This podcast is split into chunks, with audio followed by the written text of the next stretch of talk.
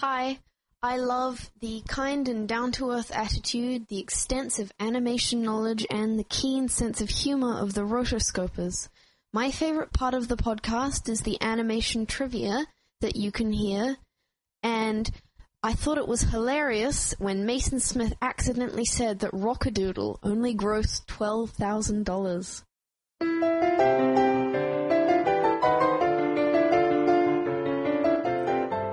You're listening to the Animation Addicts podcast with the Rotoscopers, episode 29, the best of 2012.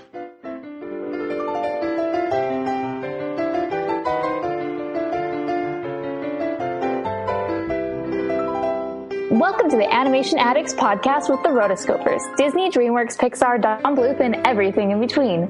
We're your hosts, Morgan Stradling and Chelsea Robson. Howdy ho, everybody! So I can't believe it, Chelsea. This has been one crazy year. It's been an amazingly crazy year. I can't believe it. The Rotoscopers began and was started, and uh, we're coming up on our one year anniversary in February. But yeah, we have a lot of stuff that's happened with the show and with us and the podcast. So it's been good. It has been amazing. I mean, I think back and there's so many things that happened this year that I never would have thought possible at the beginning when we first started it. Really amazing. But let's go into the news. Our news this week is basically just covering the top grossing films of 2012. I've got the top 10 movies here of 2012, and I'm pretty, I'm almost surprised at some of the rankings on here, but then again, I'm not really all that surprised. Morgan, are you ready for this list? Woo! Woohoo! So, the number one top grossing film of 2012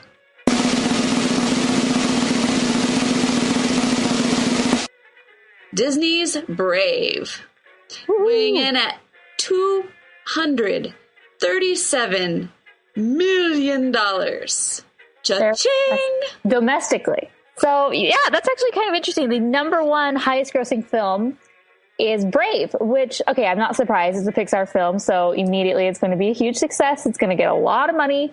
Um, but I am kind of surprised because I remember when people were saying when this came out, oh, Brave, it's not doing that well compared to other Pixar films.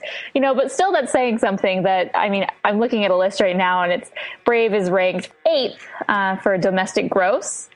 Uh, and it's above Wall-E, Ratatouille, Cars, even Cars 2. What? Um, you know, so it's still doing perfectly well. And the fact that it's beating anything else that came out this year, I still think is pretty good. Yeah, but you also have to think of when Brave came out. Brave came out in the middle of the year, and a lot of the a lot of the big heavy hitters didn't come out till the end. True, true, true. So Good points.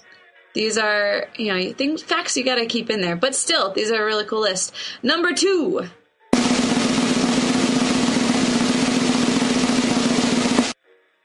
This one surprised me a little bit, a lot. Um, Madagascar 3, DreamWorks and Paramount Pictures. You know, maybe DreamWorks knows something that we don't. Maybe you know, just keep just keep throwing lots of lights and sparkles at them, and then they'll come come running. Hey, it worked, Dazzling 3D. A- and in 3D. They brought in a whopping 216 million dollars. That was impressive.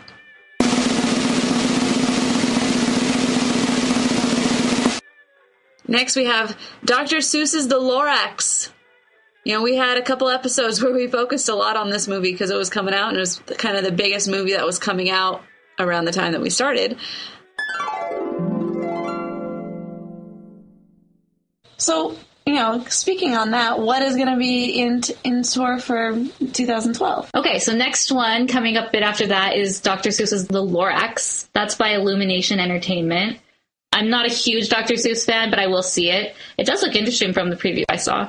I just I, everything that I've ever seen about this book or anything just to me has like a moral written all over it and I'm just not a fan of of movies or anything where it just like they spoon feed you the moral throughout the entire thing. So I mean it's a good concept and everything but it's just like I I want to decide that I that I like, you know, trees on my I want to decide this on my own, not them like telling me this huge long story about these different trees that get cut down and now it's no longer there. Huh, well, Lorax. That well, this movie is the new territory for me. I so I'm completely unfamiliar with about it about. What is it about? So we have this this city or this town or whatever they've they've basically turned everything into plastic or paved Artificial. over. it. Yeah, everything is artificial and they've been trained to like it and or not think outside the box. But there's a girl who says, "Hey, look, this is a picture of a tree." And they get all like they get all excited about this. What is this thing they call a tree that lives and grows and is not plastic? So he ends up going on this little adventure, meets this, you know, this short, you know, little monster who has the voice of Danny DeVito. Danny DeVito. And I It's just, fabulous. all right. And it's I just think of little Phil. Oh, boy. I know, I Like do. an orange Phil. Oh boy. I do. I think a lot of Hercules in that moment. So he just talks about how these trees, you know, they they used to be there, but then they cut them all down and and build up a town that didn't need anything that would grow or that would die. And so but then the, the kid is on a quest at this point in time to raise so that everybody can know about that you know what we have trees we can plant them we can be real. And so i don't know. It's just like i said i understand. I like the concept. I like trees. I do. Do you? i do. But i don't want them to be spoon feeding me this moral for an hour and a half you know? So We'll see. yeah Yeah, you probably don't need to see the movie if you already love food. You know, this is Well, we'll see. Well, sounds- when it comes out, we'll give our reviews on yeah. it. What were you sounds, gonna say? Sounds fascinating. Yeah. Hey, at least this is one that like you can read the book beforehand, and it's not that That's big. true. It's not that big of a task. It'll take ten minutes. Unless you overanalyze anything, in which Yeah. case Dr. Seuss can be very deep. Yeah, we'll hold that off for the college courses.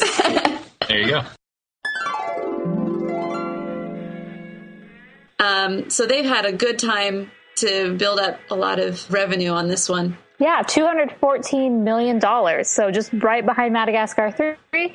I remember when this came out back in March, it actually toppled a few records. It grossed $70.2 million on its opening weekend, which was huge considering this was March 2nd. It wasn't even spring break. I mean, there was just a lot of buzz about the Lorax.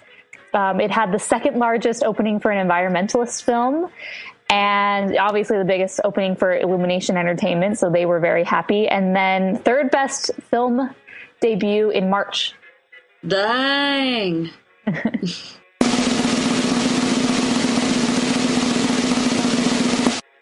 And number four was Wreck It Ralph, brought to us by Disney. They so far they've come in with 173 million dollars. Cha-ching. And counting. And counting, yeah. I mean that was just in November too, so that one's definitely up there. Got Yeah. a lot of traction, and that'll keep going, rising up really high. I'm pretty sure our test screening episode has something to do with that. You know, we had an awesome opportunity to be able to go and see the test screening of Wreck It Ralph that yes, came to town. It was really exciting. Oh, for sure. So let's talk about how we came across this screening. As we were standing there, we see these people just like walking around with these clipboards, very official like. And they had this picture on one of them, and she pointed out to me, I'm like, what is this? So I went over and I talked to this guy, and it had, he pulls out and he's like, would you like to see this film? And he like takes his hand and like, he like says the word as he like points it, Wreck It Ralph. It is actually uh, the newest Disney movie that will be coming out soon. It's an animated film. Would you like to see it? Yes, yes, I would, Mr. Man. I I would definitely love to see this. How many can I take? so I grabbed that one, and Morgan came over, grabbed one as well, and we were And, really and we were in. We were in.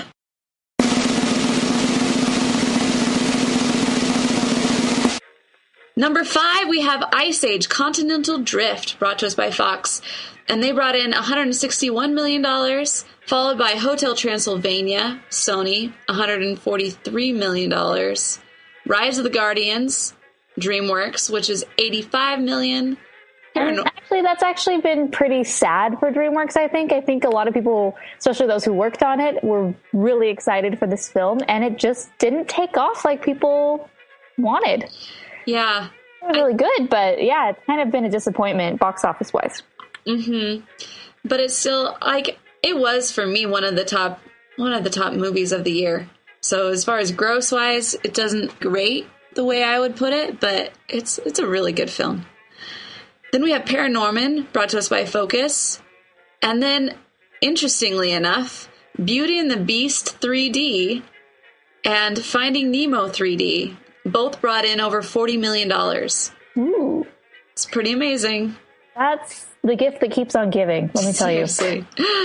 All you have to do is spend a, a couple extra million, convert it to 3D, release it, and it almost does just as well as Paranorman. Yeah. Uh, wow. Man, Nostalgia. It just makes you want to go see it again. exactly. So, congratulations to all those studios for putting out such great works. I'm really happy about, I mean, it really was a good year. Very good year in animation. I'm I was impressed with this year. I liked the majority of the movies I saw. Um, some I didn't. Some were just okay, including the direct-to-video ones, which and uh, the re-releases and whatnot. So 2012 is a good year, and I'm looking forward to 2013.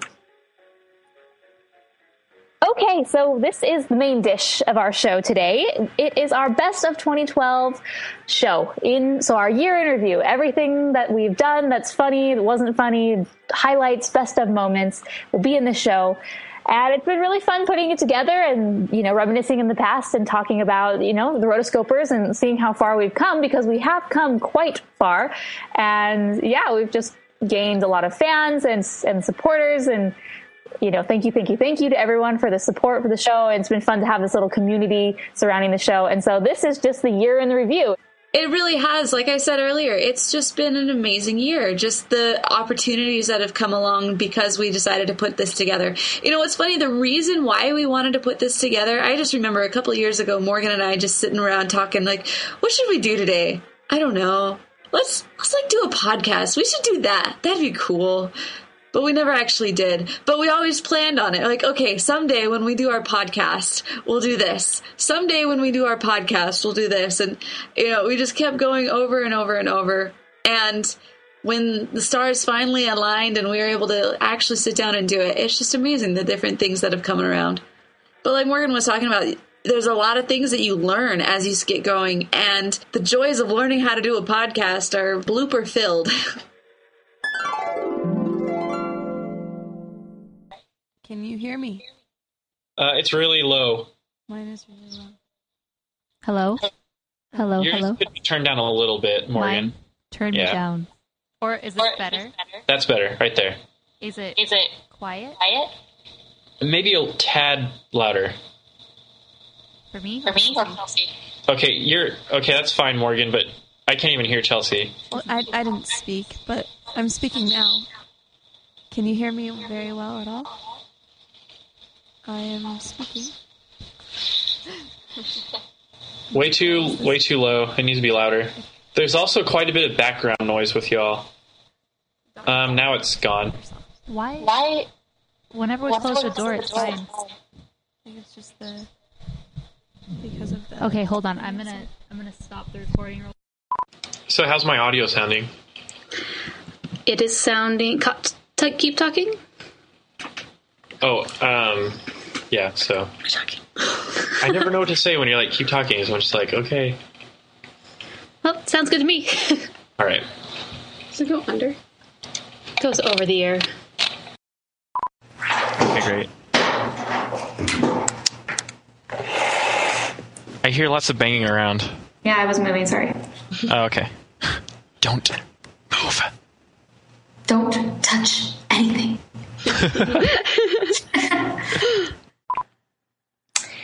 and action. All right. Who's going to start it? I'll start it. okay, how's everyone doing today? Fantastic. Yeah, just great. Oh, good. I'm doing great. Mason, that doesn't really sound very Convincing. convincing, yeah. Oh no, this is awesome. I mean, we've got our second. This is our second episode, so we like survived the pilot episode. So I'm feeling good about this. and this is also our second time recording the second episode. Oh yeah. Hey, practice makes perfect. Yeah, so for everyone, you know, we're get we're new at this. We're working out the kinks. We were halfway into our last episode. We recorded 45 minutes worth, and So then we thought. and we realized we didn't push the record button. It was really sad. Yes. Okay, I just have to let everybody know we have a cricket issue. So if you hear random chirping, it's because we have a visitor and we can't get rid of him. So we're just going to go forward. So if you hear chirping in the background, I'm so sorry. I really am. We But- try not to be that boring, but you know, We try. So what, around. what we're trying to do is like when Chelsea's talking, I go over and stand by the cricket so it'll be quiet, and then when it's my turn to cut to talk again, I rush back, and then I start talking, oh, and then in the middle of my talking, the cricket will go again, and so I run back over. It's a horrible, horrible situation. So we've just decided, whatever, you can chirp away. So that's how our night has been. oh man. Great. I'm so sorry. I was going to mute my microphone and I hung up instead. Recording in section. No flushing Yeah, allowed. About Zeke's secret weapon.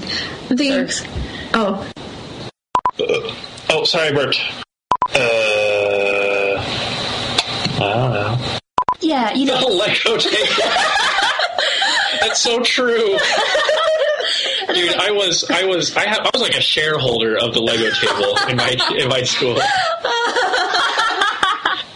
Okay. you got the stupid cricket going. What is that cricket doing? Jiminy, get out of here! it, um, cricket is going. Ah, freaking thing! You can leave. I'll go manage the cricket. Go stand guard at the cricket. He's looking over from Sid's house into Andy's room. Go get the cricket. Go stand by the cricket. Wait, are y'all still killing the cricket? Yes. Sorry. There's two There's two now. The crickets, they were sent by a disgruntled animator to disrupt our podcast. Okay. Oh crap! I wasn't recording any of that. Okay, Wait, no, I am. I am. Okay, never mind. ah, the scare of the unrecord. Oh yeah. Oh my god. Dude, This- this is the Rotoscopers podcast, Sorry. episode 5. Yeah. Death. we have people talking in the background. I feel like one of those like really nerdy people. Oy vey, first it's the crickets, then it's the people, Hey, then Mom! it's the toilet. Can you be quiet? No, it's like the, the little kid in the other room trying to be all sophisticated and Mom, be quiet.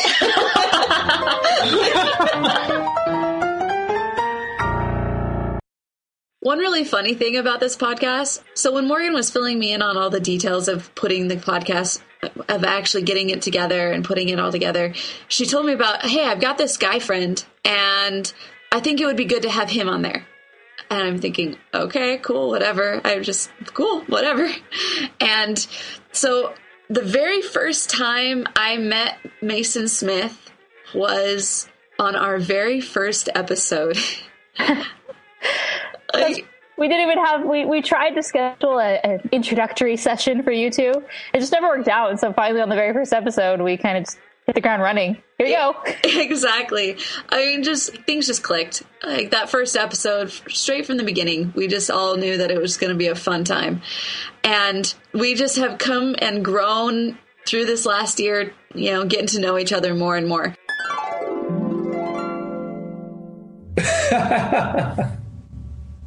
That's my standard uh, politician laugh That was I good. used on That my. was good. I liked it. It, it's my politician laugh that I use on my. Actually, my politician laugh is like. it's that one. and then when I crack, and then when I, I when I crack up, I am Mason Smith, and I approve of this message. fellow Americans, this is. I'm, I'm Mason Smith, your your choice for uh, for presidential candidate. This is all I have to say about my opponent. I'm Mason Smith. I approve this message. I still say anonymous Really? instead of anonymous. Yeah, anonymous. How did that happen? Did, Well, I when I was two years old, I taught myself how to read, but I taught myself like phonetically, like how the word looks, uh-huh. and so that accounts for a lot of pronunciation problems that I have. Ah. I didn't know it was pronounced oregano until about five years ago. What did you say? Oregano? I would I'd be like, "Welcome to Subway. What can I have?" Well, I'd like it on Italian oregano cheese bread, please. Oregano. Oh, great, it's oregano, kid. and I go to the same subway, you know, when I was working at the mall at Oakley. So I mean, golly, that took a long time. I forgot who told me how it was, but uh, now Chris Sarandon is that how you, that's how you pronounce his name? Chris Sarandon. Oh boy, there I am with oregano. Okay, let's talk about another complex character that I think he's one of the more iconic characters of this film, and that is No Face. Oh, yeah. You know, I think I have a better understanding of him after seeing this film. This was the third time I'd seen the film, so I think Ooh. my understanding of him has deepened. Kind of a creeper, right? I'll just go out and say it. He's a very strange, creepy guy. Well, so. and, and the thing is with No Face is that he's um, never really explained fully. I mean, we, we still don't really know who he is, other than they say he's a monster, but that's the people in the bathhouse interpretation of him. Uh, Right. he, he was eating people, and that's, yes, he That, did. that was a sweet scene when he's chasing Sen through the bathhouse and he's like this huge galloping monster. right, and he is really interesting, and there are different interpretations, and that's why I like that Miyazaki kept it open ended. I did find a couple of um, fan theories on the internet. Um, the first is that No Face is a he stands for the impressionable, introverted adolescent male. And to summarize the theory, uh, basically the whole thing is about him, like that nobody ever pays him attention. He doesn't have any friends. But then the moment when Chihiro shows him kindness and lets him in the bathhouse, he's like smitten. He's in love. So this theory is about him representing kind of this like adolescent male who like you know is trying to win the affections of this girl he has a crush on. So Yeah, I've definitely been in Chihiro's shoes where um, you do one nice thing for a guy, and, and suddenly it's like and suddenly they're like, eh. they're in love they're in love with you and they won't They stop turn into talking to you no-face. and you're like i was just trying to say hi because no one else would like i just wanted to be nice to you and you know i get to know you a little better not be your girlfriend yeah that's it's happened Oh. and then and then they follow you and turn into a stalker and call you somehow get your number and then find you at church and even though they don't go to your church and yep yep this has happened Oh, oh man, god, you've had a no face. I've had I've had a no face. if only he offered me gold. Oh Oh, gosh, so you are definitely not Chihiro. Not anymore. Oh, this was definitely. I'm saying she's a gold digger. but yeah, No Face is really cool. and then just spiraling in circles. It's just like a strange moment to me. It's like, oh, you just realized that you're the guy you were in love with is a river spirit Mm, who's not really Out of her from league. Come on, Birdman. You cannot marry Aqua Girl. You are from two different worlds.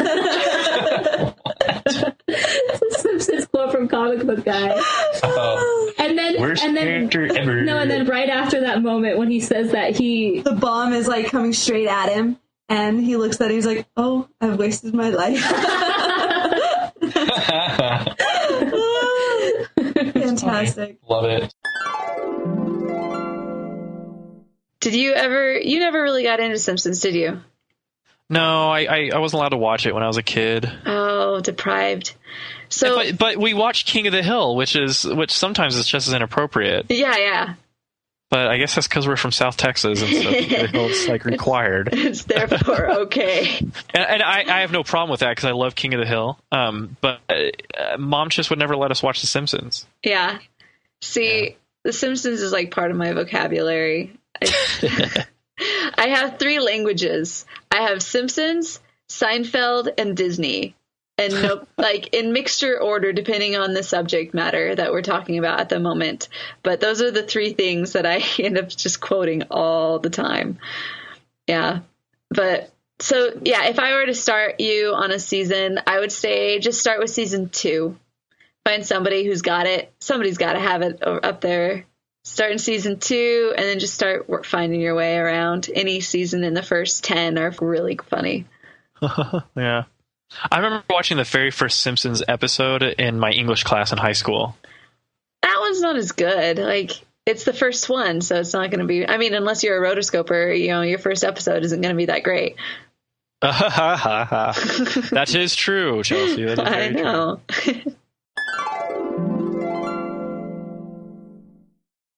He's such a little girl. He's a little girl. What's up with David Archuleta? It's like a little baby deer, like a little Bambi. This whole time she's like, "Hey guys, it's so great to be here in Utah. I'm gonna sing a song for you guys. Oh, you guys are great. Thank you so much." And we're like, "Sing the song already." And do you know what, Morgan? I don't me. tell me.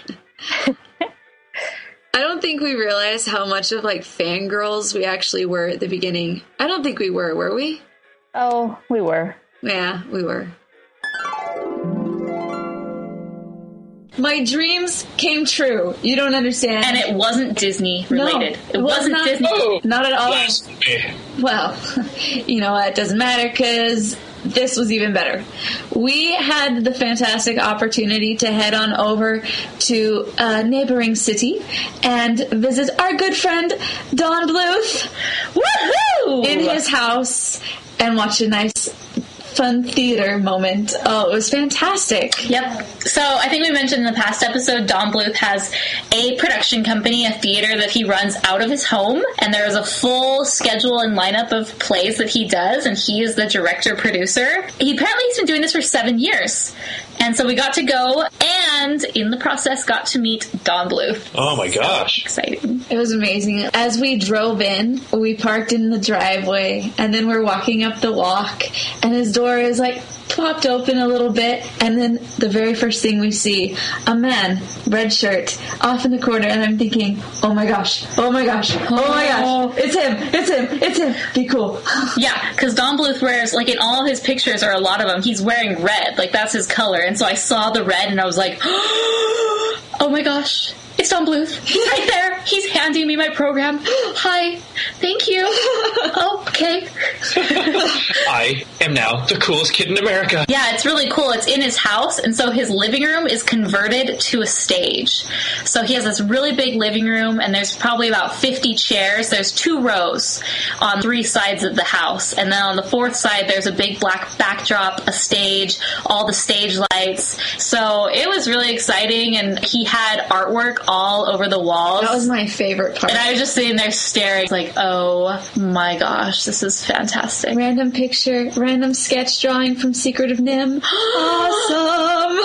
We saw the play Bullets Over Broadway, which was actually a Woody Allen film that they kind of converted. It was unique. They did a great job too. Yeah, it was exciting. Okay, so we got to meet him, and it was really exciting. Chelsea had a, a mutual friend who's in the play and then who knew us. So he introduced us to him afterwards, and it was just really funny because we didn't want to be like we're like we are now, like totally geeking out. And we're like, of course, we said the, oh, we're really big fans. We have an animation podcast. We know all about you, which I, I don't know if was the best. He was very gracious. He was just like, "Whoa, what a compliment! Thank you." Yes, Yeah. he did say that. So we announced it to some friends, and they looked at us like, uh, that? Okay, great. That's- Aw. Understand? and of course, we had to be like, the guy who directed All Dogs Go to Heaven, Land Before Time, Anastasia, and everyone. Oh, oh, okay, that is okay, cool. that is oh, okay, cool. It was an amazing experience. I'm going to write up a review and put it on the website so you can read it there. And if you are in Arizona, you have to go. It's really cheap. It's only like 20 bucks. Definitely very reasonable and actually was really good. Quite good. I thoroughly enjoyed myself. So if you would like to research more about this play or this theater, go to Don Bluth, frontrowtheater.com. It's a very long website, but it's pretty freaking cool.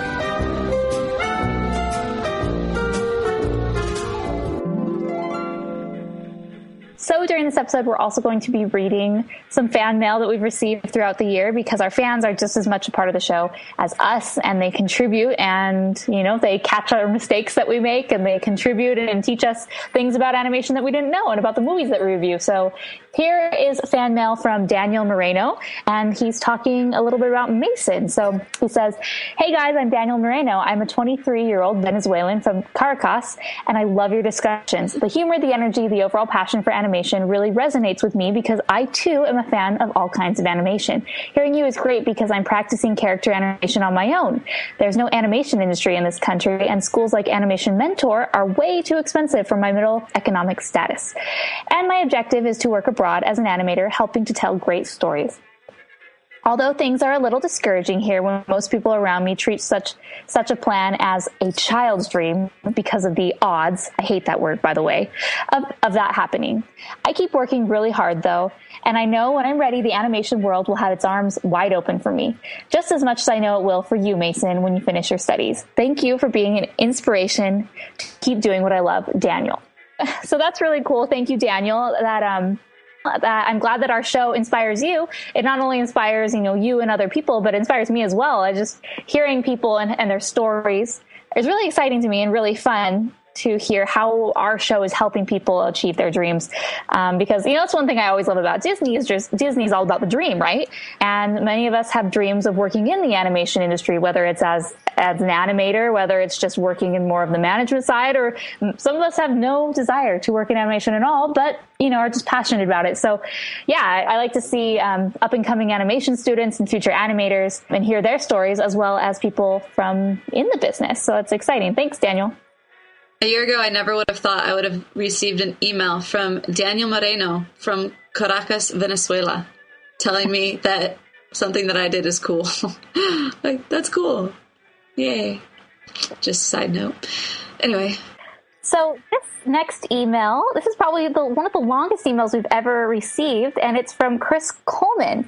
And he is in, he's essentially the man behind uh, tracksounds.com, which is a website that covers movie soundtracks from various animated, non-animated, just film in general, right?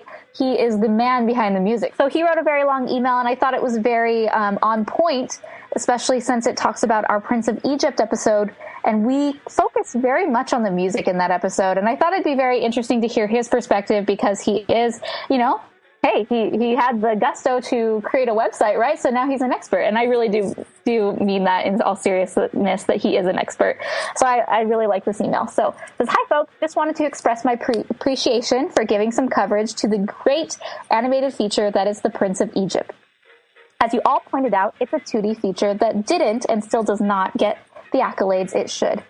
The art style, lighting, and use of CGI is top rate all the way through and puts many 3D animated features to shame. The DreamWorks anim- for for DreamWorks animation, it ranks just below How to Train Your Dragon, but in terms of 2D, it's easily their best. I'd say it surpasses many of Disney's 2D features of the mid to late 90s, including Tarzan. Anyways, glad you featured the music so prominently in your discussion. Hard not to, as it's a musical. It is one of Hans Zimmer's finest works for an animated film, including The Lion King. Just have a listen at the burning bush sublime. I do disagree regarding playing with the big boys now. When I first saw it back in theaters in 98, I had no issue, issue with it and still don't to this day. It was their only nod to offering something playful in the film. Some needed contrast given all the heaviness that follows. I found the number very entertaining, even though at its heart it's pretty dark, especially when you think about what's going on during that scene. An interesting juxtaposition, at least, in my opinion. The title became sort of a thing between myself and some of my coworkers. Whenever one of us was being challenged by something, we'd often break out the phrase, well, you're playing with the big boys now. And eventually we'd belt out a few lines from that song. oh, that's awesome. Still, I suppose I can see someone not feeling it appropriate.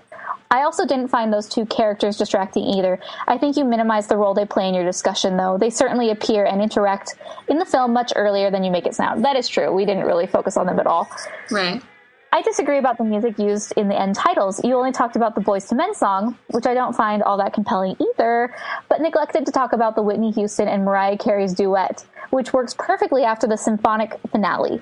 Make no mistake, the African American attendance for the film was much higher than the average animated 2D film, so it was definitely a calculated marketing decision, as well as just a trope of the era. I was hoping you'd close the podcast with that version. By the way, what version was that you did use at the end? Chelsea? Um, I I don't think he listened to the very tail end because that's when I gave my my very poignant, shameless plug. Um, that's actually me singing. I was just having fun in the studio one day, and I really wanted to do this song because we were doing this episode. So I just sang it, and you can actually find the video online. You know, that was me. Uh, he goes on to say, Sorry for the lengthy email, but running a podcast myself, I know that the longer form feedback can be very helpful. I also leave you with this unrelated question. Do you think that Brave and Tangled could have been done successfully as 2D films? I personally think they could have been, as the 3D-ness really added little to these particular stories. Thanks and keep up the good work. Christopher Coleman from tracksounds.com. Uh, thank you so much, Christopher, for that. I really liked hearing a, a contrary opinion to ours because obviously we kind of uh, can put the blinders on and just continue with our discussion. And so it's nice to hear an outsider's opinion, especially one that's very poignant and true. And so my opinion on Brave and Tangled. Yeah, I mean, I, I heard people talking about Brave, how amazing the 3D was. Not, well, 3D meaning CGI and how, how great it was and the hair was very vibrant and just lush. So I don't know about Brave being done in 2D, but I definitely could see Tangled. I think definitely could have been done in 2D. Um, just going back and looking at Glen Keane's concept art, it makes you wish for that version, in my opinion. I mean, sometimes when I see this concept art and just the the feel and the life of the 2D line, it's just very I get very enviable and wish for the version that never was. but yeah, I mean, Tangled does is beautiful for what it is, but yeah, I mean, it's kind of a shame that that 2D is kind of being forgotten in ways. I, I don't know if this is ever in Pixar's future, but it would be really cool to see them do a 2D feature. I mean, that's really going out of their comfort zone because since they're, you know, first and foremost a technology company, but um, you know, I'm sure they have a few people around who still have those skills, and you know, they may be able to blend it with the 3D in a way. Uh, it'd be really cool because I do think that Pixar could pull it off. But yeah, I, that being said, I hope there's more and more features from at least Disney that feature the 2D because that's just, let's be honest, 2D is my love. So, anyways, here's Morgan's monologue on your email. But yeah, thanks for the email. So, you can find Christopher at tracksounds.com. You can listen to his podcast there. And so, if you're really interested in movie soundtracks or film scores, definitely check it out because it's a great resource. And he reviews all the new CDs and, and, and films that come along with them. So, yeah, go check it out. Along with the joys of podcasting, uh, you find out a little bit more about each other as you learn to multitask.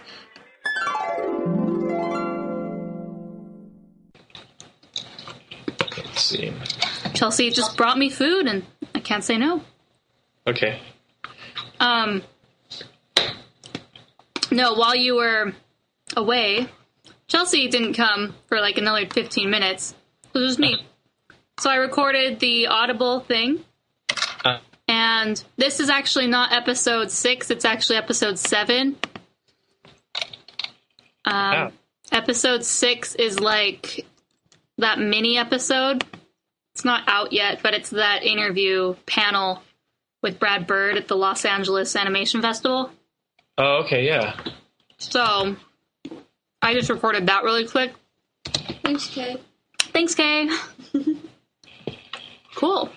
Well, hold on, let me finish this.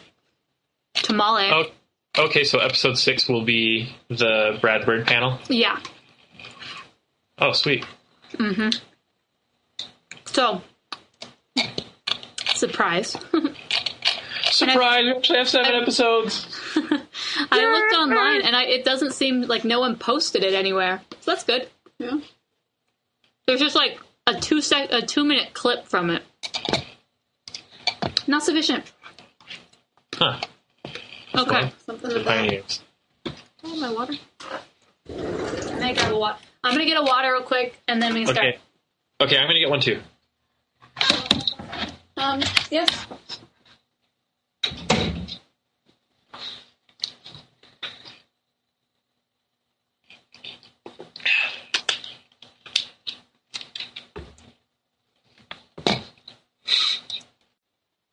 No problemo. Are you still there? Um, hello? Hello. Space Oh, Mac? sorry. I'm, s- I'm sorry. I was looking at something really funny on the internet. Okay, I'm still Focus. Sorry, but someone there's a page where you can download a bunch of quotes from Angry Beavers, and it's one of my favorite cartoon shows. Anyway, oh, jeez. What is that? Sorry, what's up? What was that? Sorry, I was watching a video. You're so lame. Focus. Hey Rotoscopers, loyal listener Maggie here, wanting to wish you a happy holidays and all that hullabaloo. So I listen to you guys all the time. Just thought you should know that, especially when I'm doing calculus homework. So thank you for making that a bit more manageable. I mean, it's still math, and that kind of sucks. But anyway, best of 2012, eh? I love you all, but Mason always makes me smile. What can I say? He has a quick wit and a knack for impressions. Of note, I always get a laugh out of his poor unfortunate toys in episode 6 and his recitation of the King of Thieves trailer from episode 11. But don't feel too bad, Morgan and Chelsea. Girl power! The Swan Princess episode is one of my favorites, even if the movie isn't. For some reason, the funniest moment for me is when you both simultaneously crack up listening to the trailer. Most magical musical adventure indeed. I love your banter and your childhood stories. Alright, I'm tired. It's been a long day, and yes, I didn't actually have to write this all out. So, here's to a new year of more reviews, more nerdy couch discussions, more animation, and more time vortexes. Catch you later. Hi, this is Melissa Kumro. Um, I started listening to your podcast kind of after it came out already, and I was listening to it, trying to get my friends to listen to it too. I don't think they do. Their loss. Um, for your entire episodes of 2012, um, I've always liked the ones where it was Disney movies or things that are close to Disney movies. Like the first episode, the Beauty and the Beast one, where Mason said that is it asked if the um, Enchanted Rose was like a time vortex. I was sitting in my bed just listening to it, and I burst out laughing. I'm surprised my parents did not come in and check on me. And I couldn't help but go to school the next day and start using those references that I've heard throughout your show. And my other favorite moments were um, when you guys were kind of quoting The Iron Giant. I had never seen that movie, but I found all the quotes hilarious and kind of heartwarming and made my ride to school way fun, way more fun than it should have been. And another episode of my favorites was the Swan Princess. I had never seen that movie either, but yeah, I haven't seen a lot of movies. Um, but you guys singing on it at the end, that was hilarious. And how you guys kind of got off topic with the singing was even more hilarious to me because I have a tendency to do that myself. Another favorite episode of mine was I don't know if it was Tangled or Anastasia that came first, but the Tangled episode where you guys shared your favorite princesses, and I forgot which one was like, I can't say I like Belle because she's a brunette because my girlfriend's a blonde. I think that was Mason, but I'm not sure right now. Um, that one made me lol, and it was hilarious, and that was probably my favorite point of the episode. Besides when you guys all quote the movies, um, because I have tendency to do that as well. Um, I think I'm a lot. Another favorite episode of mine was Anastasia because I grew up watching and kind of singing along to what I thought was the real version, found out was not when I was like in sixth grade. That, oh, this is not the real movie. I was like, what the heck? I was watching The Secret of Anastasia as it was actually called in the movie. Anastasia. I was like, I like this movie. Yay.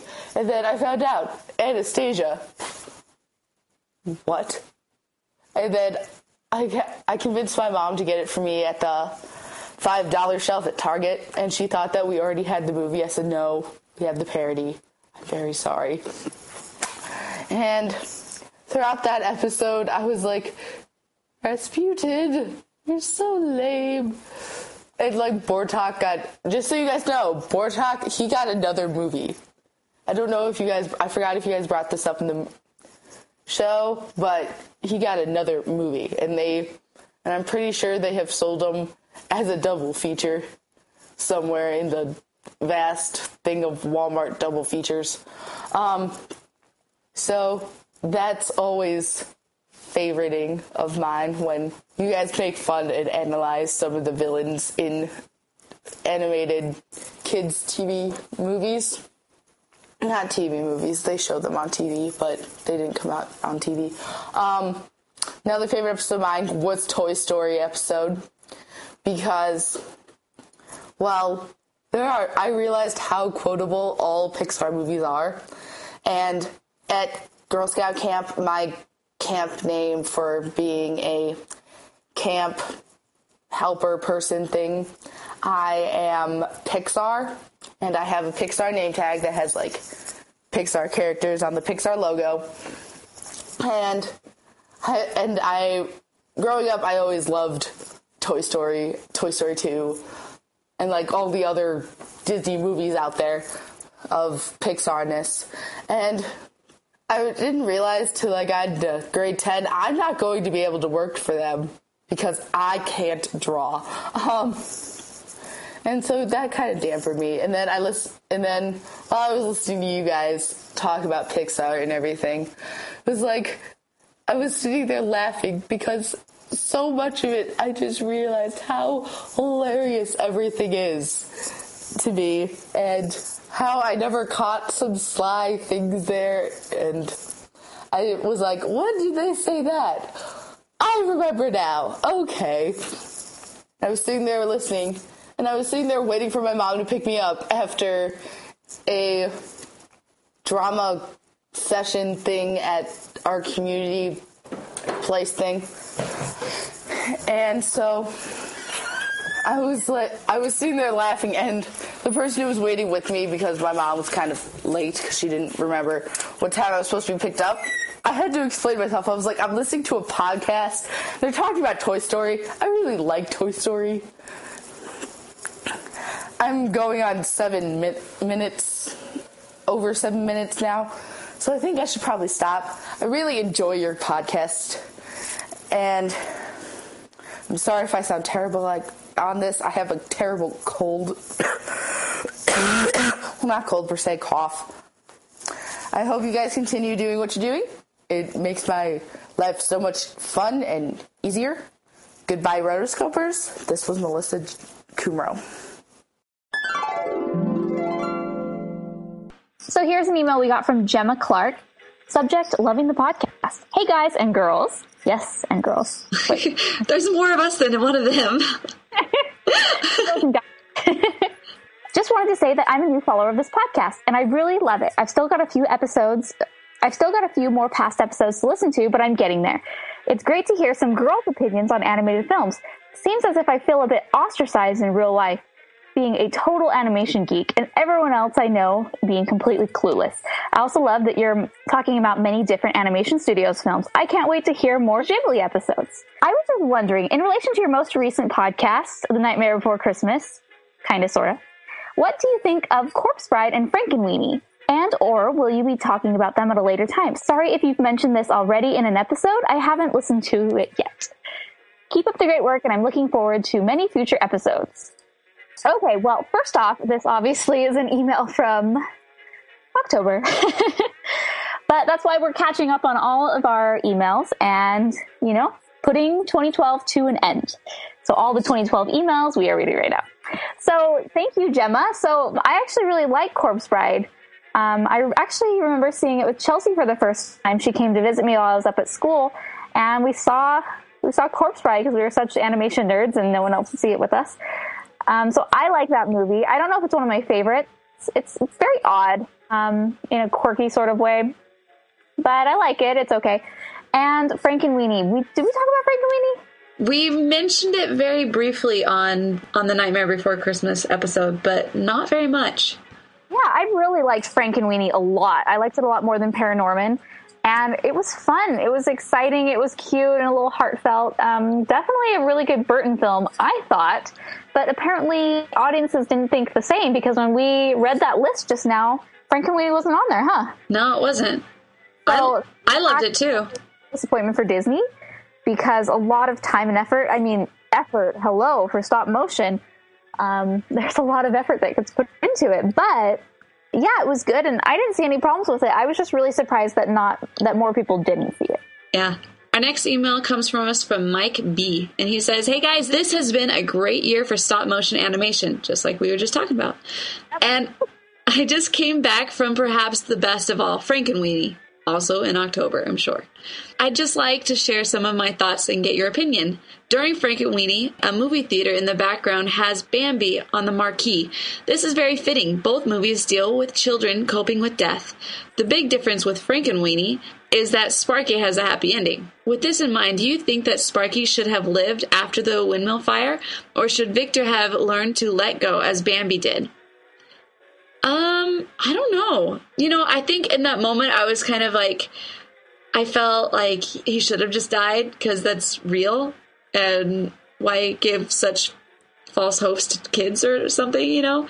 But then on the other side of me, I felt like, no, I wanted him to live. I wanted, I had the same opinion. I wanted him to stay dead, and I still have that same opinion. Thank you very much. So I just felt like it completely contradicted with everything the movie was teaching that, I mean, you can't go to these extreme lengths to bring someone back. It's not real. It's not the, you know, the, the circle of life in a way. And he kind of, it was all this kind of preaching in a way, although it wasn't preaching, but it was definitely there about, you know, just learning to accept it and moving on. And then he just got a free pass. You know, he got another Sparky. So uh, that was kind of disappointing to me because I thought it would have been a bit more real and just more realistic. I'm like, yeah, it's not that big of a deal to me. But yeah, and I remember when I when I watched it, I was kind of like, I wish they kind of would have left him dead a little bit because you kind of want to mourn for that too. Because at some point in time, he's going to die, and at some point in time, you're going to have to get over it. So you might as well learn how to get over it now. But then again, I also think back and I'm like, aw, but I don't want him to die. I don't know. But yeah, it's true. I agree. And he continues and he says, on another note, Frankenweenie is an example of celebrity voice work done right. Unlike Hotel Transylvania, the actors' names were not paraded around on the posters. And yet they did a stellar job with some, like Martin Short, voicing multiple characters. He did a better job at it than Robin Williams did in Happy Feet, for sure. This movie is an exception to what frustrates enthusiasts and voice actors so much. And that's a real treat for this Halloween. Best wishes, Mike B. I agree. I I liked the voice work in this one, and I like the fact that it wasn't paraded around. Speaking of voice work, that has been a theme in our podcast. I find that after going through all of these things, I've realized, Morgan, that we are really passionate about this. We love our voice actors and hate our celebrities.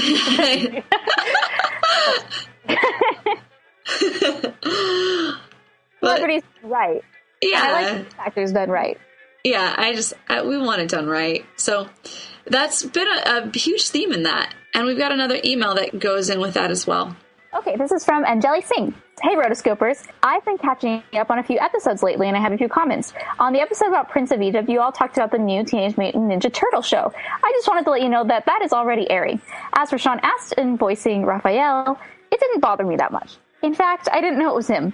Speaking of voice acting, in the Aladdin episode, you talked about how people know characters by the celebrity who voices them. For me, it's the opposite. I know the actors because of the characters they have voiced. For example, whenever Nathan Lane is in anything, I think, oh, it's Timon.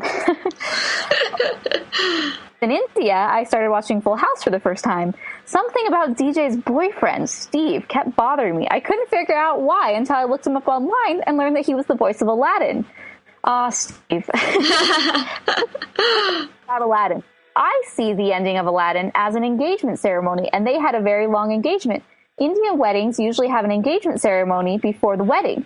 That's all for now. I really love the show. Angeli.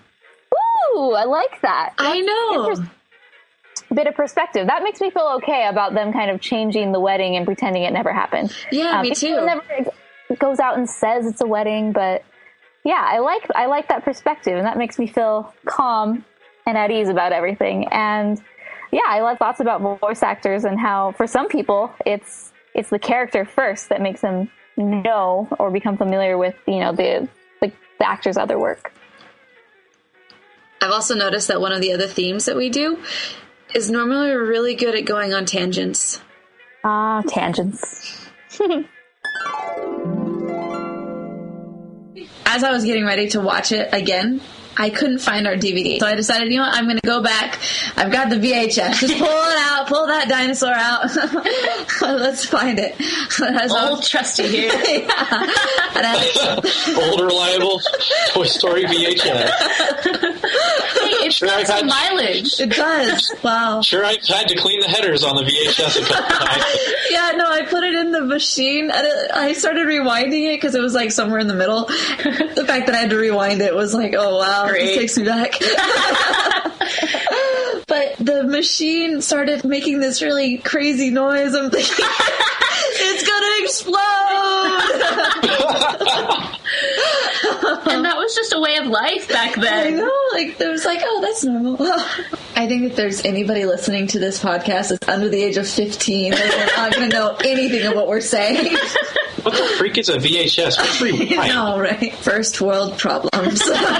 No, 90s. oh world yeah, problems. Chinese first world problems. 90s. Oh man! But my favorite part today was watching it is beforehand it had all the previews and I was it was like going back in time to 1997 because I could just see all of these old previews that were going past. You know, at first it was like 101 Dalmatians with Glenn Close, and then also they had an in development. Uh, preview of Hercules. Yeah. Those yeah, were yeah. my favorite of all the Yeah. previews Disney did when they show like the black and white sketches and like Yeah, they show like the pencil test, and Yes! storyboards and stuff. Uh, they. I remember there was like a Beauty and the Beast one, Aladdin. Because back then it's, they didn't have scenes completed. Yeah. They had to get a trailer out, but there weren't very many scenes that were done, and so they would just say, "Hey, just throw in these sketches." I, one that really stands out to me is in the Mulan, like one of the previews for Mulan. I just remember it was black and white. He's like, "The greatest gift and honor is having you for a daughter," and Mulan, she has like these like triangles on her cheeks Yeah, because that's they would take those off and that's where they'd put like the blush and I, like anytime i see that scene i just think triangle cheeks so cute triangle cheeks. oh man. Yeah, and the yeah the Hercules in development preview had like a pencil test for like when he punches that centaur guy and Uh-huh. he flies away and his horseshoes fall after him. Yes. and there's a And then and he then falls, and he gets back up and he like gasps for air, and the horseshoe hits him again. yep and Is before that, true? when he punches him or when he lands in the water you see the actual words written splash That's right. Oh, my favorite, not my favorite, but a good one is, honey, we've shrunk ourselves. the one quote where he's like, we need to get ourselves a different fabric softener. The only reason I know that quote That's is because yeah. I was about to that, say the same quote. because that one preview. I know that one. then it also had an old Disneyland commercials. It's like the remember the magic, and it was like these little. It was the 25th anniversary of Disney World, and everyone's just, you know, they're just trying to bump up sales. Go, go see the parks. but it was like, wow, that's cool. And then they had a PC computer game Oh man. of Toy Story. And then um, they also had Mighty Ducks TV show. It was great. I, it felt really appropriate that I'd bring out the old VHS for this dusting off our childhood memories of this movie. well that was a lovely 90s tangent. Reminiscing down memory lane okay, can I just clarify? Okay, just because we're called the rotoscopers doesn't mean we think that rotoscoping is the most awesome thing in the world. I know, like on a few episodes, we've mentioned like, oh yeah, there's like rotoscoping here, but obviously we know that this is nothing compared to full fledged animation. A while ago, we got some like bitter hate mail from someone like criticizing the name of our oh, podcast. oh yeah. And, Oh, I like, forgot that guy. and like he was going off about how much rotoscoping sucks. And he's like, I can't believe you call yourself the rotoscopers. Like, no one in the industry is going to take you seriously. You guys are such a pathetic joke. I'm like, come on, we're not Rasputin. it still hurts I know, like it did hurt at the time, but like we obviously got over it. because we were like, okay, we know they obviously did not listen to the podcast because, like, it's not like we're a podcast all about rotoscoping. That would be kind of boring, and I don't think people would like us. Oh, and the reason we call ourselves the rotoscopers is because like we're not the ones who are like the experts in the studios creating the films. We're kind of like doing it from behind, kind of making our own copy version of it. So that's kind of why we call ourselves the rotoscopers because we're kind of going over everything that they've already done and talking about it and doing our best. Sorry. Sorry. So, anyways, like we don't think rotoscoping is so awesome. It's just a technique, and it's kind of an easy one to talk about. So we do. So, another exciting thing about the podcast is it has opened up a world of amazing people we've been able to meet and special guests we've had on the show. Animation Addicts podcast with the rotoscopers. Is that right? Animation Addicts podcast. Animation Addicts podcast. Hello, this is Don Bluth, and you're listening to the Animation Addicts podcast with the rotoscopers. Perfect. Hi, I'm Bill Farmer. Welcome to the Animation Addicts podcast, where we're going to talk about all sorts of wacky voices. So stay tuned, would you? Yes, Gorge.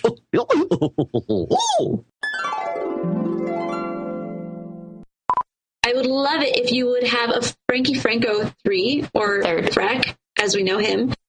I think I said Frankie Franco 3. Oh, yeah, I know. Frankie Franco 3. I was like, wait, I definitely did not say the third. Okay. What did I say? I don't know. Frankie Franco 3.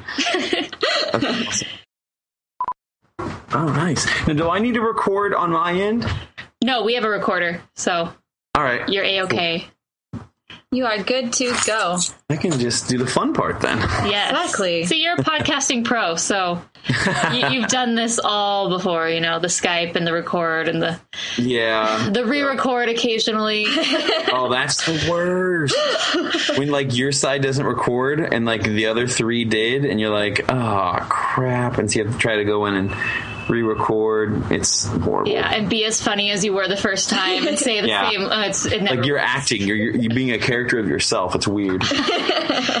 yeah, we've definitely had those those moments before. There.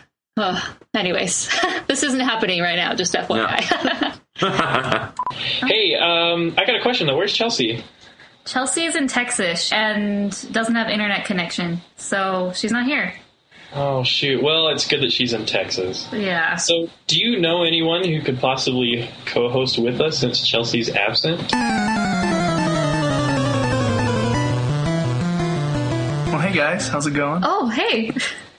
I guess my brother's here. He'll um, take over Chelsea's spot. What's up, Steven? Just a cool guy like you guys. Cool guy, huh? Rotoscoping away, huh? Yeah, I'm just a fan of the the Rotoscope podcast, so here I am. It's rotoscopers. Oh, Embarrassing. podcast pal, get out of here. See you guys. Just kidding. No tangents, guys. oh, what is that noise? What is that? Oh, I have a yo-yo. that, makes, that makes noises when you do it. Fantastic. A yo-yo. I was a yo-yo. was. Was. www.thundertube.com. Made in St. Louis. Makes just plain wacky sounds. Ooh, ooh, late to be known as John the First. He should have been known as John the Worst. What the freak was that? It's my thunder tube. Yeah, it's not what it's not what it sounds like. Um, what is? Why do you have a thunder tube? Uh, I got it like at like a toy store or something, and I just thought it'd be fun to add to our, our Halloween. That'd be- that'd be- okay, you should just do that at random parts of the podcast. Like when we're like, Jack the Pumpkin King. All right, the Thunder Tube. I think it's going to be part of a, a, a rotoscoper staple.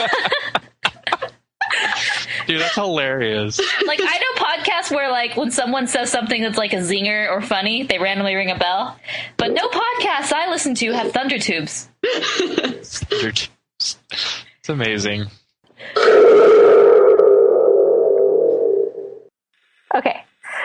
one of my highlights this year was getting to see a test screening of a film, let alone a test screening of Wreck It Ralph.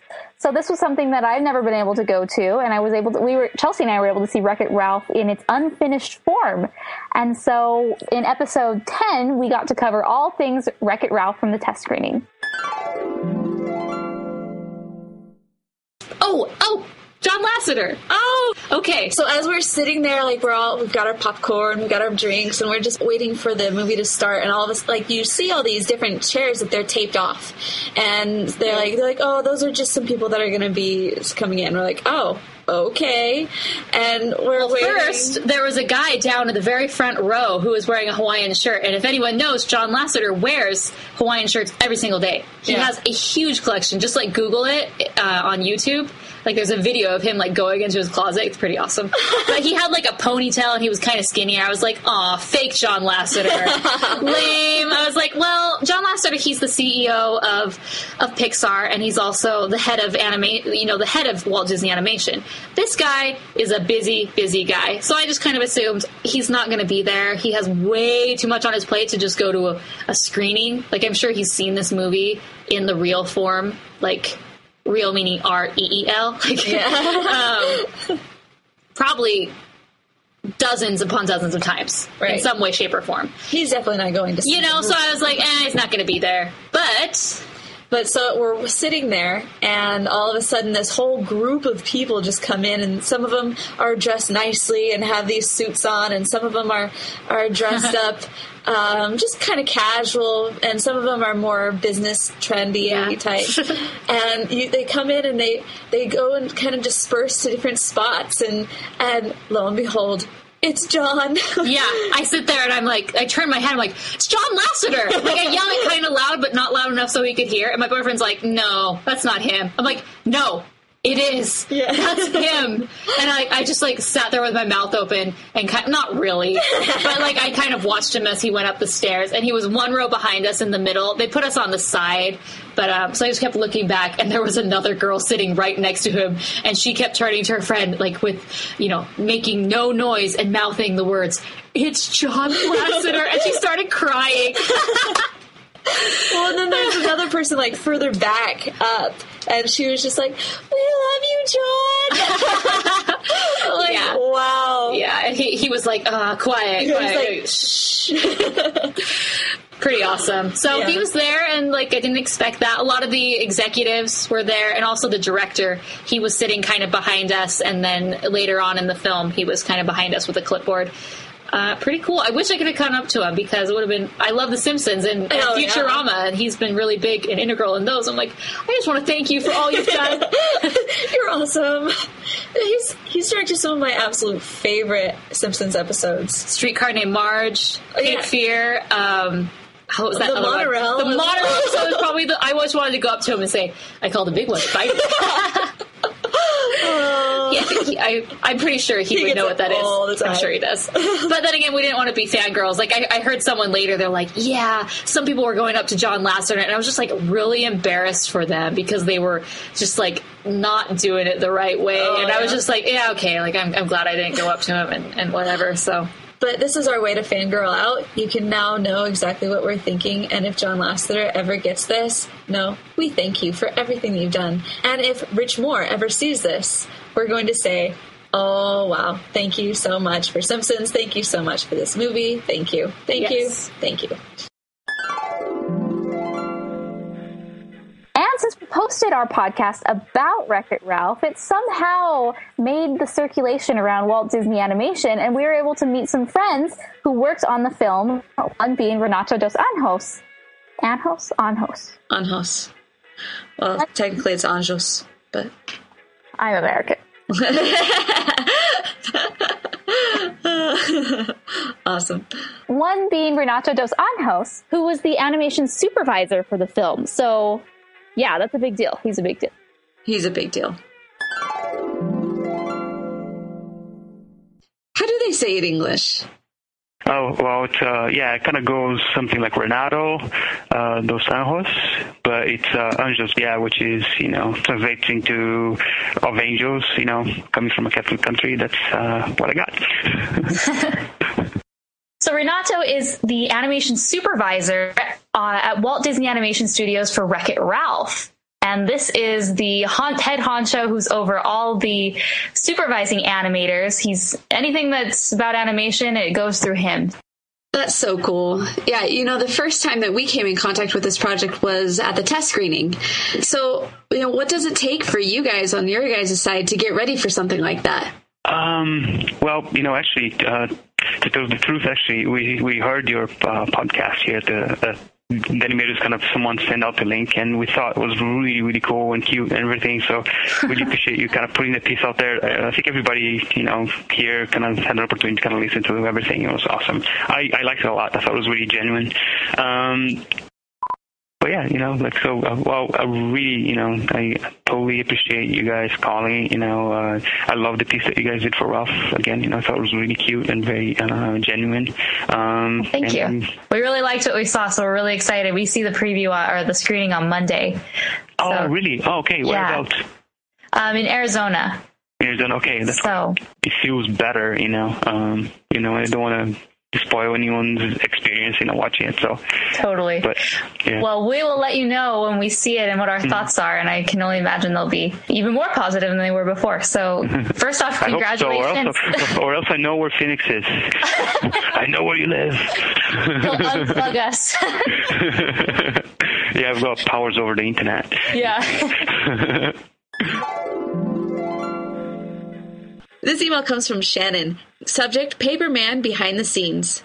Hey guys, first off, I love the podcast. You guys are awesome, and I love listening to your podcast while I'm at work or doing whatever.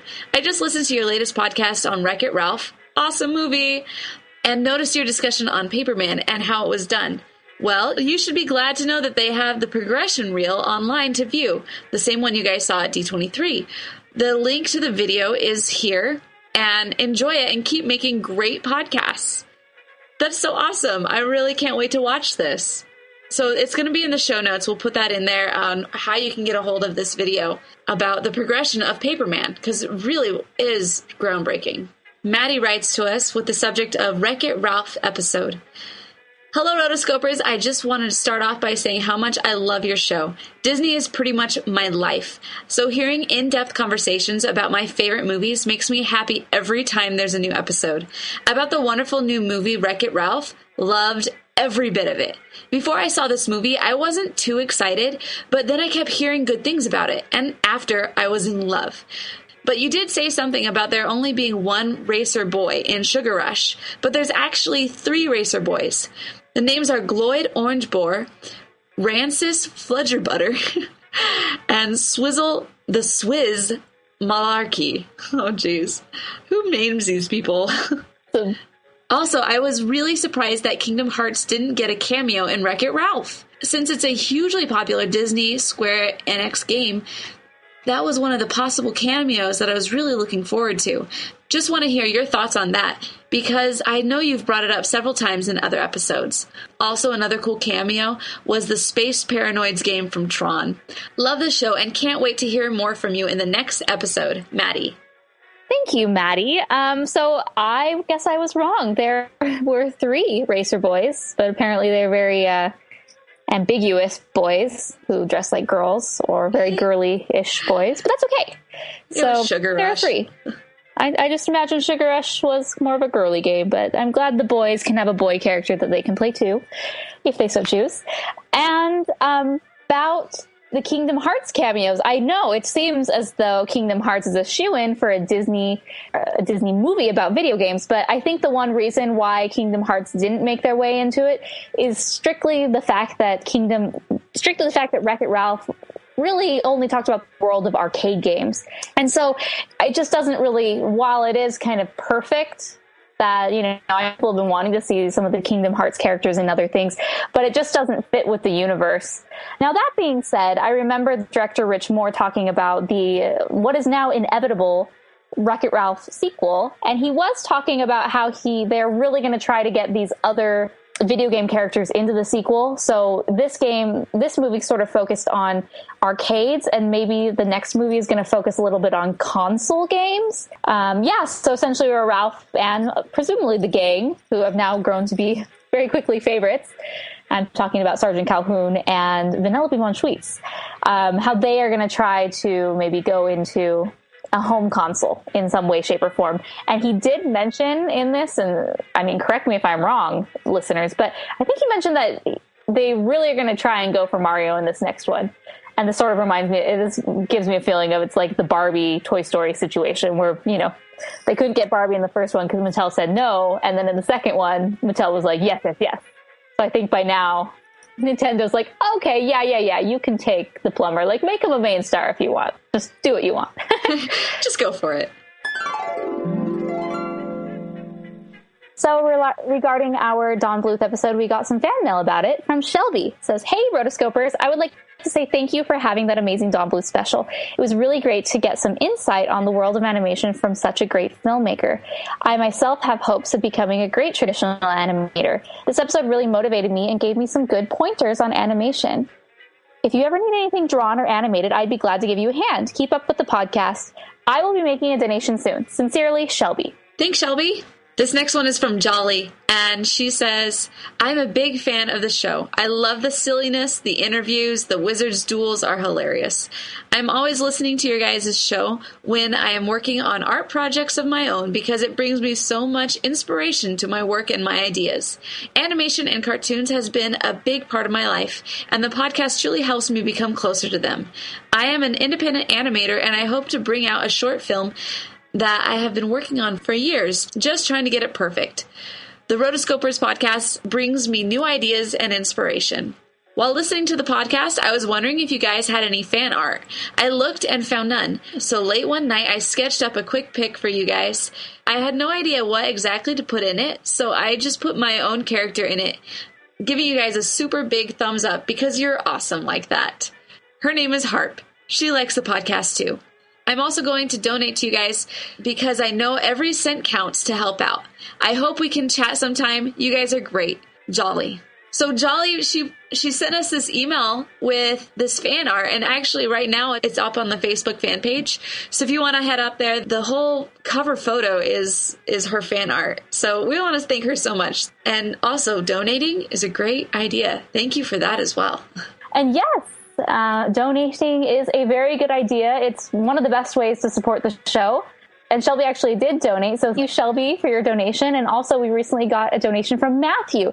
So thank you guys so, so much. It really helps a lot. And we love you guys for it. And if you have been thinking about donating and would like to donate uh, anything that you can to help keep the show running, you can just go to therotoscopers.com slash donate very easy and you can pick your amount and it automatically sends it through PayPal. So thank you guys. So we've been listening also in this podcast to a few voicemails. If you want to leave us a voicemail, you can head on over to rotoscopers.com backslash voicemail. Hi, Rotoscopers. This is Alex Aguilar, and I just wanted to let you know that your podcast is very entertaining and insightful to those who love animation and animators.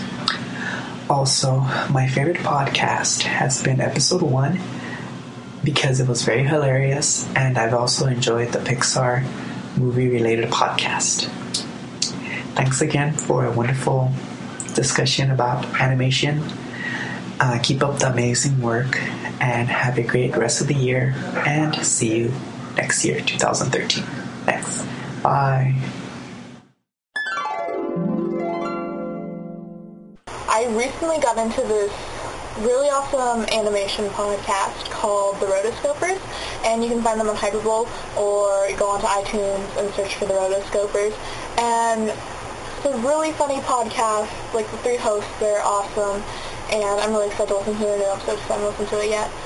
Um, but one of the things that they do, they call it like uh, their nerd nerdy couch session or something like that, and it's just kind of like a little pre pre talk to what they're leading into type thing as somehow related with the the movie they're reviewing like they did it before they started talking about Tangled. Pretty much just talking about like who like the top three favorite Disney princesses out of the ten uh, official Disney princesses, and I thought that was really cool if they did that. This episode is from Zach Subject Episode 1. Hey, Rotoscopers, just wanted to write in and say that I really enjoy listening to your podcasts. Since your podcasts, I have been watching more animated films. Woohoo! That is good. I like that. Anyways, I was reflecting on your very first podcast about the Disney classic Beauty and the Beast. You guys had made a few comments on Harry Potter and who did the voice of Mrs. Potts. First of all, I really, I would really appreciate if you would quit making fun of Harry Potter just because the movies aren't animated. Second of all, you had said that Emma Thompson or Julie Walters of the Harry Potter films did the voice of Mrs. Potts. You were incorrect. Actually, the voice of Mrs. Potts was done by actress Angela Lansbury, who starred in the TV crime drama named Murder She Wrote. Don't mean any disrespect, just thought this should be said. Thanks, Zach. Okay, first off, I this was our first episode, and I think there were obvious errors made in this episode. I must say that I'm a huge, huge Harry Potter fan. It was the very first podcast I ever listened to was Mugglecast, which you can actually listen to on Hypable, where you can find our podcast, and it's an amazing show. So Mugglecast it was one of the first, you know, that's what got me into podcasting and being a fan of podcasts. So I'm a huge Harry Potter fan, and so I don't, I don't know. I think this is just funny that I guess we were making, I can't really recall this, but I guess we were making fun of Harry Potter. And uh, I'm very sorry because I'm a lover of Harry Potter. I think maybe it was just taken in the wrong uh, angle. Maybe Yeah. Mason who was saying it because I love Harry Potter. no, we all do though. Is that's the funny thing is we all love Harry Potter, and so it was just funny. I think in this specific episode we talk about Hermione's time turner and just different things of that nature, but I don't really remember us making fun of it ever in any of the episodes. I mean, if if it was, it'd only be in jest of like, oh, haha, remember that part? That's funny. Not ever making fun of it though, because And uh, Angela Lansbury, I think, I don't know who said this, but I think most of us know that Angela Lansbury was the person who did, you know, Mrs. Potts. She's famous actress. She was in Bedknobs and Broomsticks and, of course, Murder, She Wrote. So, yes, I guess I'm just getting very defensive right now because, I mean, I agree with you, Zach, and I, it just must have been just the slip of the tongue. Um, and you know we missed it when we were editing and forgot to cut it out but yes we love angela lansbury she is forever immortalized as mrs potts and she sang beautifully in that film oh yeah of course uh, harry potter rocks wizard rock that is this episode has been really special because it's been it's been something that the fans can have just a hands-on opportunity to help out with the episode. I'll be honest, most of the help that we received in most of these clips came from fans themselves. And a big fan that has helped us a lot with this as well is Gary Wright. Hey guys. Well, it's been a fantastic year, hasn't it? Uh, there have been so many awesome memories, awesome moments. I can't believe this year has flown by so fast. uh, you guys truly are an awesome podcast. Definitely one of the best I have ever listened to. I'm not even kidding. Uh, my favorite moment of 2012 would definitely be the time vortex in the West Wing from episode one. I I laughed so hard at that. Oh my gosh. Ah, good times. Okay, I am trying to keep this as short as possible. So I'll just say thank you for everything, all the good times, all the memories, and here's wishing you guys the very best for an equally fantastic, amazing, magical 2013. Bye, guys. Okay, group hug, group hug. Oh, mind if I kiss the monkey? Ugh, hairball. Ugh. So this is actually an email that Gary sent us a long time ago, back in July, and we actually recorded it, and it was this big international mailbag from people um, who live in different countries who sent us mail, and it got lost, and so it's, you know, internally between Chelsea Mason and I, it's known as the, lost letters, and so we're going to read it now. Says, Hi, Rotoscopers. I just wanted to say I love the podcast. I've been listening to you guys ever since the Wreck It Ralph episode and have listened to almost every episode now. Myself, I'm a college student and animation fan from India. Yes, we do make cheap knockoffs, but whatever. I have grown up with animation. In fact, the first movie I ever saw was Aladdin. Woohoo, go Aladdin. I guess it was meant to be an I, I guess I was meant to be an animation fan since I was born the same year as Beauty and the Beast, aka my favorite film of all time. I grew up in the Disney Renaissance with movies like The Lion King, Mulan, and Tarzan, even Anastasia, even though it's not Disney, and The Prince of Egypt. I'm also a big Pokemon fan. Since listening to your podcast, I have also had a greater appreciation for DreamWorks and Studio Ghibli. I watched Spirited Away for the first time when you guys covered it and loved it a lot. I also enjoyed listening and laughing along with you guys. Very few people around me truly appreciate animation, and sometimes I even have to go to animation movies alone. Sad face. I can't even quote when I'm in social situation because nobody gets it. With your podcast, I can truly enjoy animation. Keep up the great work, and most importantly, don't let all this success get to your head. Just kidding. Animatedly, Gary, right from India. So thank you, Gary. You've been such a big help to the show, and we appreciate everything that you've done and all your enthusiasm. And I'm glad that you have now have another outlet for anim- your animation love. Um, so anyone who's a fan of animation is a friend of ours. So Chelsea talked about her favorite episode, which was the Swan Princess episode, and my favorite episode has to be hands down the Beauty and the Beast episode. It was our very first episode. We had no idea what we were doing and we just sort of went with it. And it was just really fun because we were just laughing and giggling and, you know, talking, talking seriously at times about Beauty and the Beast and what a wonderfully animated film that is, you know, and like Gary said, you know, film in general. Um, and I just always, I just remember always going back and listening to that first episode. I know really lame. I go back and listen to myself. Not so much anymore, but when you first start doing something new, it seems like you're always checking, you know, your new pet project. And this episode has definitely has my, uh, the, the big stamp of approval from me. I think it is one of our top episodes of all time. Just the spontaneity and the excitement um, surrounding that episode just can't be beat, really, in my opinion. So uh, here is a big long list of clips from that episode. Also featuring probably our number one inside joke from the podcast, the time vortex in the West Wing. I don't know. Something in me loves animation, and I see all the animated films I can. Ultimately, I want to work in the industry one day, more on the business side because I can't draw. I'm not an artist. I'm not a singer, actor. But anyway, so I love animation, and Chelsea and I talk about animation all the time. All the time. So we just decided we might as well record ourselves and let the world, if they want, hear. It's true. Oh, they want. Oh. They're gonna want. Reminds me. I heard this story of this high school that they, you know, the kids they got together. Um, they got to pick their new mascot name, and so everyone voted, and the name they picked was uh, the Cougars. And the school board turned it down because they said it would be offensive to a certain group of women, old women who live a certain lifestyle, Oh, aka Cougars. And they couldn't name their school the Cougars because it might offend like legitimate Oh Cougars. And I just think it's hilarious. I kind of, I don't know. I think sometimes we take things too seriously. Ah, I want to be the Cougars anyway. yeah. Anyways.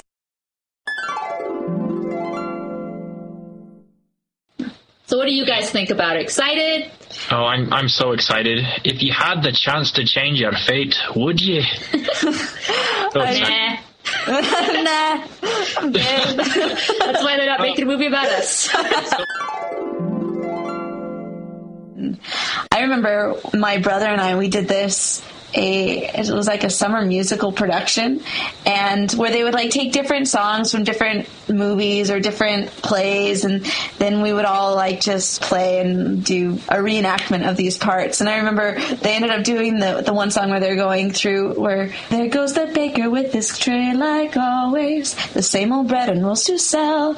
And so Wow. she, and they did that song and we're all going and singing along and i remember my part was like i got to go out in front and i was just like i need six eggs and my brother that's too expensive the nuggets, hurry up. exactly. I mean, it just that was some a huge memory for me to be able to do that. But it it was also it goes to show you the amazing writing that was written into all these songs. Howard Ashman is probably one of my absolute favorite lyricists. Just the way he like he wrote things was just awesome. A lot of alliteration, a lot of just very punny type words that he mm-hmm. used and it was just we saw that in A little mermaid and again here in beauty and the beast which really made added that extra level of entertainment And And the funny thing is, I like I like Gaston for who he is and for how pompous he is, and kind of, you know, like he has a lot going for him. he's all, you know, like very talented, and he's a great wrestler. He has chest hair. And you know. all those eggs he used to eat as a kid. I Now he's the know, size of I a mean- barge. you know, he kind of like, you know, is that guy who always has everything going for him. You know, the girls are fawning on him and love him. Then even through that, there's there's flaws that he has. Well, and he's got they're this big- you know, they're they're noticeable from the very beginning, but for some reason I still like him because of those. Yeah, like a lot. Like I I hate Gaston, but not really. like I really like Gaston. He's a You great love villain. him. It's true. And he's got this big conflict because he wants this one girl. And it's like it's the only girl in town that doesn't want him, and so Yeah. he's attracted to that because he's this, you know, He-Man dominating character. Well, he's a hunter.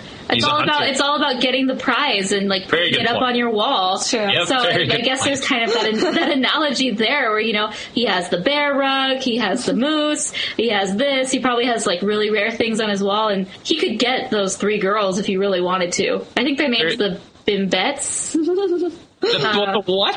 I think that's what they're called, but it, they're like Babettes. It's something funny like that. That's, But that's they, funny. he can have them, and he probably has. Be honest. Hey, it's Disney. well, it's like a whatever, whatever. Not all pink flowers. And but you know, there's that bell, like the prize, the gorgeous rare flower that he can't have, and so that's kind of the lure in her. But There then she go. doesn't want him. Apart from that, you have, Which of course, can I just uh, say, go for it. this is unrelated to animation. But Hmm. what was the witch's deal, or the sorceress, or the whoever she was? I was watching. I was watching the intro today, and I was like, you know, how come you never see more of the Enchantress? Why doesn't she come back in the end and say, you know, you have passed the test? you know, Yeah, and like turn it into a crystal rose that it can, you know, watch forever. Well, I don't know. Just like, what was her gripe? Like that she had with him? Just like, oh, was- I, he's a bad guy. I put it upon myself to teach him a lesson. I am. maybe there's some sort of like guild of enchantresses and fairies that are like sent out. They have some sort of information network. You know, they Yeah. probably take your personal information from your computer and and determine if you are ready for a life changing test or not. Yeah. well, here's another conundrum that I have. He's the prince, right? Right. He. yes. Did he? Yes, he is. I mean, obviously, he had subjects and people that he was prince over. You know- what did they just like forget about him? Like the townsfolk was that part of the enchantment? I Maybe yeah. Part of the enchantment was that it just kind of passed on to legend, or or I don't know. Um, yeah, no no explanation there. I, I got nothing. Oh, okay. Yeah, because uh, you know, obviously, it's not enchanted so much like Hogwarts, where if a Muggle comes by it, you you can't. It just says, "Oh, this is a scary old building. Please go away." And then the Muggle says, "Okay," and they wander away. You know, but this, Yeah, that you know, Maurice and Belle, they can just walk up and they see the castle. They can enter. I mean, obviously, you you have to have women enter the castle if you want them to fall in love with him. Right. But I don't know. I just always always bothered me that what happened to his people? Didn't they worry about their beloved prince? But maybe he was so revolting that he passed on to oblivion. Or maybe his castle is so large that just everyone worked there. I mean, you look at the last scene, there's a whole bunch of people there. No, you look in um, Be Our Guest and think of all the forks. I know. All the plates. All the silverware had to turn back into people. Yikes. We're talking a staff of 500 minimum, folks. yeah, for the one was a guy. high rolling prince. Okay, and then I have this is another legitimate question. Sorry, we'll go back to the other discussion about animation. Um, No, this is. Go for it. What? Okay, so I I should have looked this up beforehand, but maybe you guys will know. Was his sentence that he had to be a beast for 21 years, or until he turned 21? Kind of like a Davy Jones type of thing. Yeah, yeah. contents of his transformation. Well, because in the thing it says, you know, if he didn't find true love before his 21st year, I mean, he didn't look too young in that yeah, stained glass window, but maybe they did a great job of. Or no, like even the picture of him in in his oh, room. Oh, yeah. it was like it's the same guy. Like it, he hasn't aged at all. Like did he just look like super old at, at puberty, like really young? I guess. Yeah, like I don't know. oh my goodness. I never thought about that before. You know, this is kind of ruining my Beauty and the Beast experience that I've had, you know, we over gotta the years. dissect it. That's what rotoscoping are. That is, we must we must rotoscope. Wow, I never thought of it that way. You know, maybe, uh, I don't know. The whole Disney thing, you know, characters don't age that much, you know. Yeah, and it says it's like 10 years we've been rusting, needing so much more than dusting. Well, and Chip is still a kid. Yeah. So maybe, you know what it was? Maybe it was for 21 years. He had to be a, you know, he had 21 years to do this. Otherwise, it, he would stay a beast forever. But he, everyone was essentially frozen in time. Yeah, but then And why they would- didn't age? They didn't grow up, and then when they really turned back, they they were back where they were. Why would the rose be wilting after just 10 years? That's like a defective rose. Maybe I there was no a idea. time vortex. Maybe there was a time vortex floating in the glass. Of rose. Yeah, or am I Every getting time too they Star take Trek the here? glass off, it like takes 10 years off. That's why he gets so mad when she lifts it up. True. But what The time dropped- vortex, no! Belle, you don't touch the time vortex. Rah!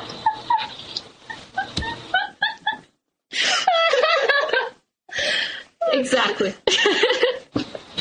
oh man. I can see the, the beast as this like nerd guy. No, the time vortex, no! He's a spoiled, rotten computer nerd. I always knew he looked better as a beast. Anyway, but yeah, okay. So there's some definite continuity holes that we've been dissecting. You know, that we've been yanking out of this. Yeah, one That's thing, I have a question. Why We're did- still on Yeah, I'm sorry. This is my conundrum. Why in the world did he say? The quote is, "She's like, you can go anywhere you want into the castle except the West Wing." Well, what's, What's in the West? It's forbidden. You know, it's like, why didn't he just say, "That's my room"? All my stuff is in there. It's embarrassing. It's true. It is quite a mess. It is for me. I, that would that would just be like, all right, that's your That's your room. I got it. that's your spot. I will let you. Yeah, he made it so like so mysterious. Like it's forbidden. She's like, "Oh, Forbidden. It's Don't go in there because it's forbidden. But it's right there in the west side of the castle. You know, West Wing, but it's forbidden. You can't go there. Right. An elephant graveyard is no. You know. exactly. Here, I've said too much. But I think also that would have taken away like a good plot part of the story. So I whatever, you know, the you have to write it in for the story. Whatever. Until next time, we, We, We are the rotoscopers. oh, it didn't work out too well. We'll Just take cut- it from another episode. Hey, um, no one catches on to it's the same clip over and over. hey, they're just using the same recording over and over. That was a really good quote. What kind of um, cut all right. reproduction is this?